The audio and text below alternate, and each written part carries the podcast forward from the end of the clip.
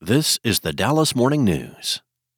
It's Thursday, September 14th. Today's forecast calls for thunderstorms in Dallas with a high of 79 and a low of 70. Here are today's headlines. Holding the slimmest of leads on a wild card spot, the Texas Rangers will have to plow through the remaining 18 games of the regular season and any playoff run without ace Max Scherzer.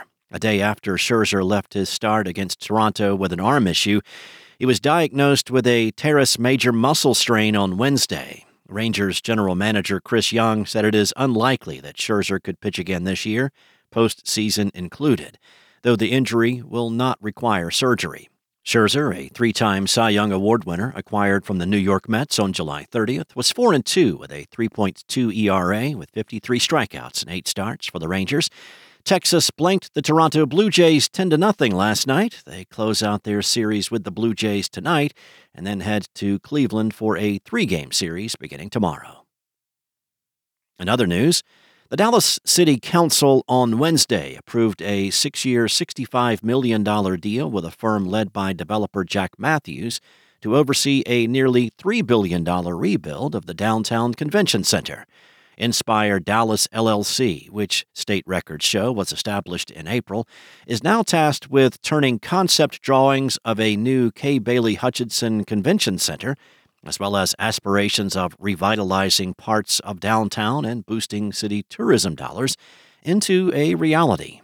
It takes a vision and a long term commitment to do what the city is doing right now. I applaud you on that, Matthews said to the City Council before the vote Wednesday.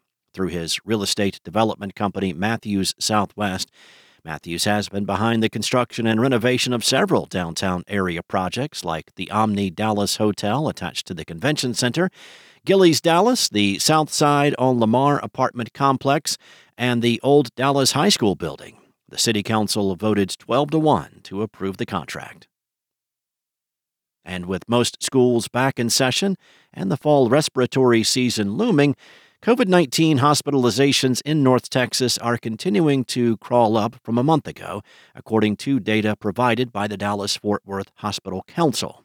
The council, which represents hospitals in 19 counties across Dallas Fort Worth, reported 394 patients hospitalized with the virus on September 11th, more than doubled from 196 hospitalizations on August 3rd. Among the 394 patients, 17 were pediatric cases.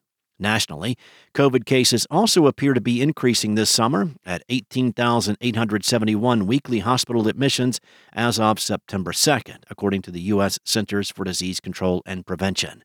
In mid July, the CDC reported a small uptick in cases nationally for the first time since January. In the Dallas region, COVID 19 hospitalizations have been rising since June. Thanks for listening. For more on today's stories and for the latest breaking news, visit dallasnews.com. I'm Steve White. Have a great day, and I'll be back tomorrow with more.